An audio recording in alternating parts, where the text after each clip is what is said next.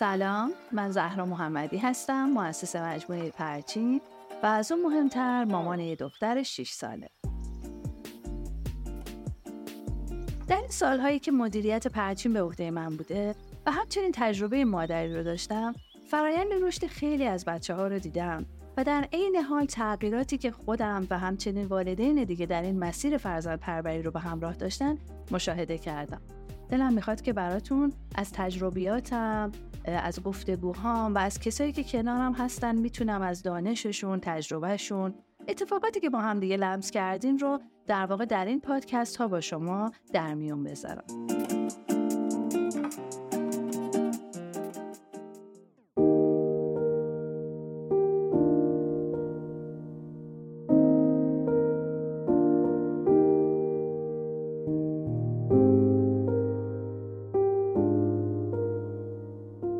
موضوعی که برای امروز انتخاب کردم اهمیت دوره جذب و نگاهی به اون هست. جذب چیه؟ جذب به معنای قرار گرفتن کودک در اولین تجربه حضور در یک اجتماعی هست که والد امنش در اون حضور نداره.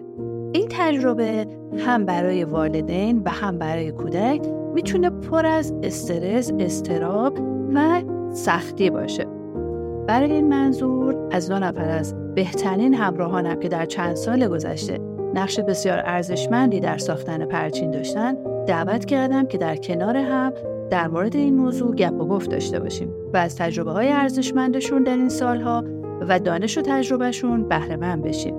خانم هاجرجان رجایی سرپرست بخش مهد کودک و زینب جان مولایی سرپرست بخش مادر کودک مجموعه پرچین مهمانان امروز ما هستند. خب هاجر جان اول بریم سراغ این موضوع که استقلال کودک چه اهمیتی داره؟ اصلا چرا ما باید وارد این پروسه سخت و دردناک جذب بشیم؟ حالا من به عنوان والد و یا کودکم که توی خونه گرم و نرمش هست چرا اصلا ما باید وارد پروسه جذب بشیم؟ سلام می‌کنم به دوستانی که صدای من رو میشنون. اول بگم که خیلی خوشحالم که توی این پروسه همراه شما هستم و می‌تونم فضایی ایجاد بکنم برای والدینی که دقدقه هایی دارن و توی این زمینه می‌تونن از راهنمای ما استفاده بکنن. اگه بخوام در مورد مبحثی که سوال کردی جلو برم قاعدتا پروسه استقلال در بچه ها از سن دو سالگی شروع میشه. از زمانی که کودک دیگه کم کم کلامش کامل شده از لحاظ حرکتی دیگه حرکات گسترده تری رو می‌تونه داشته باشه فاصله بیشتری بگیره از والدینش و همینجور تو بحث آداب دستشویش دیگه کم کم داره مستقل میشه. خب اونجا قاعدتا بچه ها دوست دارن که مستقل بشن و کارشون خودشون انجام بدن. خیلی ما مشاهده می‌کنیم که توی این دوره بچه ها خیلی نه میگن. چرا؟ نه خودم نه خودم. چرا؟ چون دوست داره که کاراشو کم کم خودش انجام بده و رو مهارت هایی که داره اشراف پیدا می‌کنه خودش کارایی انجام بده. خب حالا ما به عنوان والد باید کودک رو تو مسیر استقلالش همراهی بکنیم. وارد شدن به دوره جذب و رفتن به مهد کودک یکی از پروسه هاییه که این اتفاق رو رقم می‌زنه. خب توی خونه کودک کم کم یاد می‌گیره خودش غذا بخوره خودش همون بره خودش لباسشو عوض بکنه بپوشه انتخاب بکنه و رفتن توی مهد کودک و جدا شدن از والد چند ساعتی بدون والد بودن به کودک کمک می‌کنه که اونجا هم این فرایندها رو ادامه بده. پس مهمه که کودک ما وقتی که توی این مسیر قرار می‌گیره بتونه اون چیزی که نیاز ذاتیشه فرصتی براش فراهم بشه که بتونه تو مسیر قرار بگیره. پس جذب و جدا شدن از والد با اینکه پروسه به قول شما با درد همراه هست اما این فرصت رو به کودک ما میده که این فضا رو داشته باشه. و در سنین بالاتر وقتی که نیاز داره که مستقل فکر بکنه مستقل عمل بکنه مستقل انتخاب بکنه. پایه و اساسش از اینجا گذاشته میشه. از این استقلال در سن پایین تر یه چیز دیگه هم که وجود داره این هست که خب قاعدتا بعد از سن سه سالگی کودک دیگه نیاز پیدا می‌کنه که در روابط اجتماعی قرار بگیره جامعه بزرگتر از خانواده رو تجربه بکنه. و این نیاز دوم هم پایه و اساسش همون داشتن استقلاله و اون که بتونه از والدش جدا بشه و توی فضا جدایی از مادر قرار بگیره. مثلا یه چیز در واقع جالبی که وجود داره توی بحث استقلال برای والدین ما بعضی وقتا می‌بینیم که والدین استقلال کودک رو انتخابی دوست دارن. مثلا دوست دارن که دستشویی بره دوست دارن خودش غذا بخوره ولی دوست ندارن خودش لباس انتخاب بکنه. یا شاید مثلا دوست دارن که وارد پروسه استقلال مهد بشه ولی دوست ندارن که سخت وارد این پروسه بشه. یعنی فکر می‌کنم شاید این بحث اهمیت استقلال برای کودک برای والد هم لازم یه جای باز بشه که این استقلال چه ابعادی رو داره. یعنی ما نمی‌تونیم اینو انتخابی ببینیم توی چیزی بخوایم و توی چیزی نخوایم. و مثلا یه موضوع دیگه که وجود داره چون شما میفرمایید که در واقع این استقلال برای پایه رشد روابطش هست. این چیزی هستش که ما بعضی از والدین رو می‌بینیم وقتی به سختی می‌خورن توی این موضوع میگن که آقا مثلا ما قدیما تا مدرسه نرفتیم یه دفعه مدرسه رفتیم یعنی نتونستیم جداشیم یعنی نتونستیم وارد جامعه بشیم. به نظرم این یه موضوعیه که اینم مهمه. چرا الان این موضوع مهمتره که بچه در واقع در اون آستانه سه سالگی وارد فضای اجتماعی بشه؟ آره بحث خیلی مهمی که اینجا مطرح میشه تفاوت عمده که توی فضای کودکی هم نسلای ما ما مثلا دیگه حدود دهه 60 هستیم دیگه اواخر 50 و دهه 60 هستیم که الان داریم راجع به کودکانمون صحبت می‌کنیم.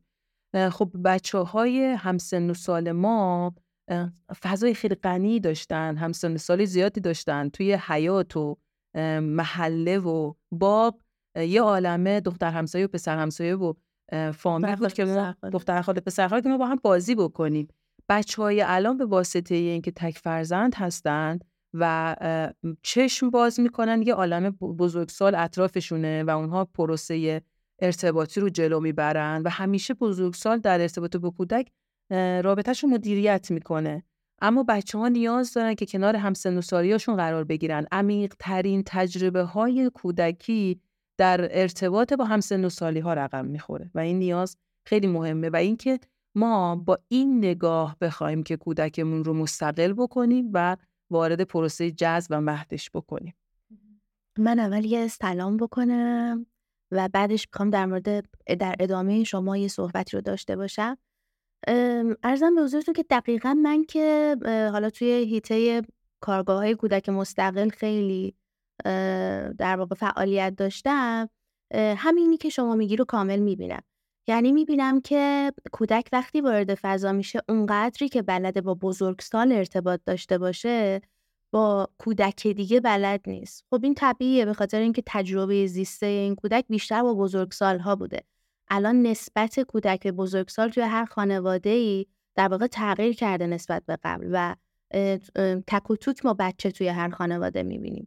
برای همین بچه ها انقدر با بزرگسال ارتباط داشتن که ارتباط با کودک رو دیگه بلد نیستن. واقعا نیاز دارن یک ارتباطی که مداوم باشه مستمر باشه مثل فضای مهد رو تجربه بکنن تا در این زمینه هم تجربه زیستشون غنی بشه. پس این جان بازم این نکته خوبی اشاره کردین. خیلی از والدین میگن که ما بچه رو خانه بازی زیاد می‌بریم یا مثلا فضاهای بیرون زیاد می‌بریم. مشکلی نداره تو این پروسه و اینا. ولی واقعیتش اینه که تجربه مستمر یک اجتماع و فضا با تجربه خانهبازی یا فضاهای کوتاه مدتی که بچه می‌دونه خیلی زود میره برمیگرده مادر در دسترسه و خیلی داستان دیگه متفاوته. یعنی خوبه که ما بگیم که در واقع این پروسه یه پروسه جداییه پروسه اتفاقی که بچه وارد یه پروسه مستمر مهد میشه. و یه موضوع دیگه بازم همین چیزی که شما به اشاره کردین که توی ارتباط با بزرگسال قوی هستن ما اینو توی بچه های بعد از کرونا اینو به شدت تربیت شده تر و متفاوت می‌بینیم. یعنی بچه هایی که بعد مال دوران کرونا و بعد از کرونا هستن خیلی توانمندی های چه ارتباطی چه حرکتیشون و در واقع ارتباط با محیطشون متفاوت با بچههایی که قبل از پروسه به من مراجعه می‌کردن. شما هم همین مشاهده رو داشتی؟ دقیقا همینه. و همینطور که شما فرمودین همین که توی فضایی مثل پلی هاوس ها وقتی بچه ها میرن ارتباط محدوده و سایه امن والد باز هم در واقع هست روی کودک. و کودک می‌دونه زمانش محدوده می‌تونه برگرده به سمت والدش و تا زمانی که این سایه امن والد از روی کودک برداشته نشه اون تجربه اصیله بدون حضور والد رو کودک تجربه نمی‌کنه. و یه نکته دیگه هم که وجود داره اینه که توی کارگاه ها در واقع کودکی که همیشه با بزرگسال بوده انگار عادت کرده که یک نفری صبح تا شب که ما همیشه میگیم به جای یه چشم چهار تا چشم صبح تا شب بالای سر کودک بوده. فقط کودک از دهنش چیزایی در اومده و اون چهار تا چشم پنج تا چشم شش تا چشم اینا همه داشتن در واقع ساپورت می‌کردن نیازهاشو. بعد در بهترین حالت وقتی کودک میاد توی یه کارگاه تازه حالا نه هنوز مهد کارگاه کودک مستقل قرار می‌گیره این اتفاق میفته که این توجه توسط مربی باید بین چند کودک پخشه حتی والدین میرن کودک رو پلی هاوس می‌ذارن بالا سر کودک یک مربی بعضا قرار داره. اینجا همون اتفاقه. ولی وقتی کودک در کارگاه کودک مستقل قرار می‌گیره اینجا باید توجهی که مربی بهش میشه رو تاب بیاره که حالا یه مقداری این توجه داره پخش میشه. باید در واقع تاباوری بیشتر بشه بتونه صبر کنه برای اینکه در ظرف خوراکیش باز بشه برای اینکه حالا اون توپی که می‌خواد بهش داده بشه. و کودکی که کم تجربه است معمولا در این زمان ها برمیگرده سمت مامان. اون منطقه امنه است که سریع خواسته ها رو برآورده می‌کرده بدون وقفه در خدمت بوده. برای همین این تجربه خیلی تجربه مهم و خوبیه.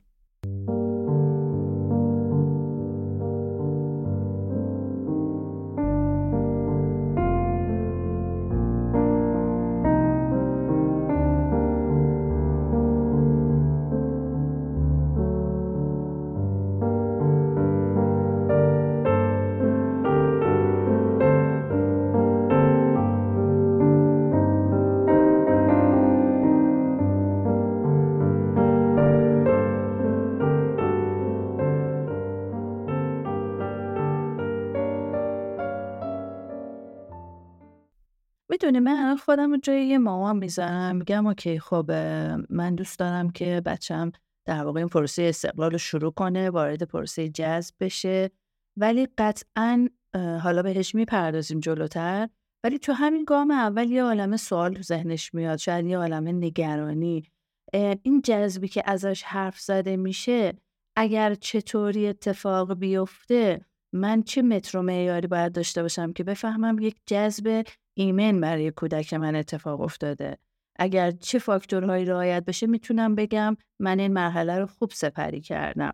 می‌تونیم بهمون بگین در جان جذب ایمن چه المانهایی داره؟ اگه ما بخوایم در مورد جذب ایمن یه نگاه درستی داشته باشیم هم باید به پروسه جذب نگاه بکنیم. موقعی که کودک در مهد کودک داره این زمان رو میگذرونه و این فرایند رو طی می‌کنه و هم بعد از اون اتفاقاتی که بعد از جذب هم میفته می‌تونه به ما دیتاهایی رو بده که آیا این جذب ایمن انجام شده یا نه. اما ابتدا می‌خوام در مورد حضورش در مهد صحبت بکنم و بگم اونجا چجوری ما می‌تونیم تشخیص بدیم که این فرایند داره ایمن طی میشه. خب قاعدتا وقتی کودک با والد همراهش توی مهد قرار می‌گیره یک سری رفتارهایی داره ممکنه که در ابتدای حضورش خیلی نزدیک به مادر قرار بگیره بخواد که یک چیزهایی نیازهای اولیش رو مثل حتی گرسنگی یا که بخواد یه وسیله یا از کسی بگیره خواسته ای داشته باشه رو از مادر می‌خواد که این نیازها رو برآورده بکنه. اما به مرور زمان کودک فاصله می‌گیره و با رهایی بیشتر توی فضا مشغول بازی با بقیه بچه ها میشه. کم کم می‌تونه نیازهاش رو به بزرگسال فضا بگه به تحصیلگرانی که اونجا هستن. و حتی به واسطه فاصله ای که از مادر می‌گیره ارجاهاش هم کمتر بشه و تحصیلگر این امکان براش فراهم میشه که اصلا لوکیشن مادر رو تغییر بده. یعنی دیگه لازم نباشه که حتی مادر جلو چشم کودک باشه. می‌تونه جای دیگه ای که براش در نظر گرفته شده قرار بگیره.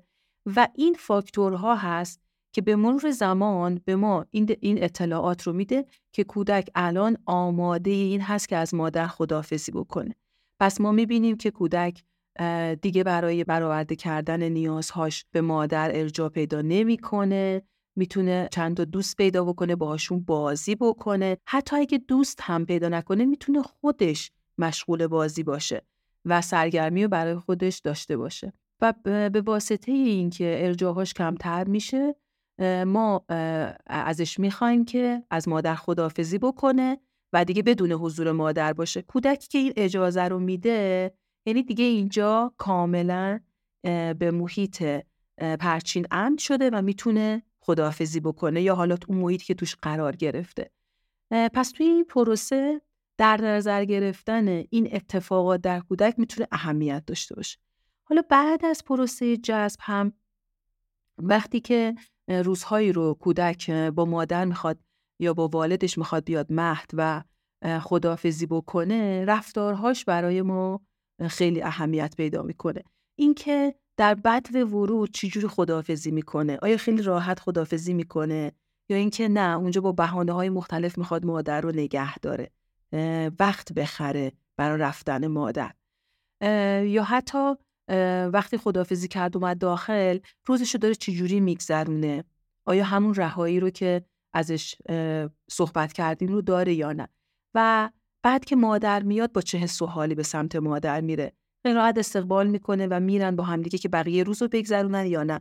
توی خونه چه اتفاقی میفته آیا ما چسبندگی هایی رو داریم مشاهده می‌کنیم؟ خب چسبندگی هایی که توی خونه اتفاق میفته مثل اینکه حتی بعضی از بچه ها برای دستشویی رفتن یا برای خوابیدن میگن که مامان بیا کنارم. این چسبندگی ها می‌تونه دلایل مختلفی داشته باشه. الزاما بحث حالا جذب نیست حتی می‌تونه یک مسئله رشدی باشه. اما اگر بعد از پروسه جذب اتفاق بیفته ما باید یه ذره تعمل بکنیم و ببینیم که آیا کودک ما جذبش رو انقدر امن طی کرده که الان راحت از من جدا بشه یا نه. و در صورتی که ما بعد از پروسه جذب هم کودک رو در جدایی از مادر خیلی رها و شاد ببینیم می‌تونیم مطمئن بشیم که پروسه جذب ایمنی رو پشت سر گذاشته. خیلی ممنونم. خوش زینب جان شما چی فکر می‌کنین در این مورد؟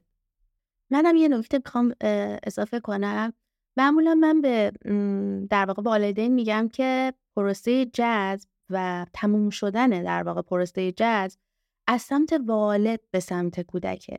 انگار یک تنابی از روان والده که به کودک وصله. اول باید والد با فضا امن شده باشه. اول باید دکمه کنترلگری والد خاموش شده باشه. یعنی تا زمانی که بچه نشسته مامان هنوز داره هی سرش رو اینجوری اینجوری تکون میده ببینه. الان خوراکیشو خورد کفششو پاش کرد نمی‌دونم این توپشو که می‌خواست بهش دادن. تا وقتی هنوز داره چک می‌کنه هنوز صدای گریه میاد سری بلند میشه آخ بچه من نباشه. یعنی مامان هنوز امن نیست هنوز اون اعتماد رو به اون مجموعه نتونسته بکنه یا کنترلگریش به حدیه که می‌خواد همه چیز مثل خونه دست خودش باشه. و این هم باعث میشه که کودک نتونه تو اون پروسه جذب رها بشه. و اگر مامان بتونه این تناب رو از سمت خودش قطع کنه و ببره کودک هم راحت تر رها میشه. هر وقت اجازه داد کودک با ناکامیش روبرو بشه در ظرف غذاشو نتونه باز کنه حالا خودش بره سمت مربی درخواست کنه بگه. این اتفاق روانی برای مادر افتاده باشه. خب کودک هم پرسه جذبش با سرعت بهتری. یعنی در واقع شما میگین که ما یک جذب ایمن باید برای والد اول اتفاق بیفته.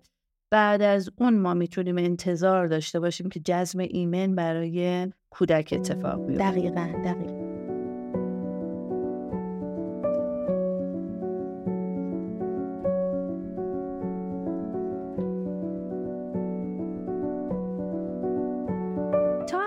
توی این اپیزود ما به مواردی مثل اهمیت استقلال کودک، ویژگی های جذب ایمن و اصلا چرا در واقع ما پروسه جذب رو برای ورود به مهد کودک در نظر می‌گیریم؟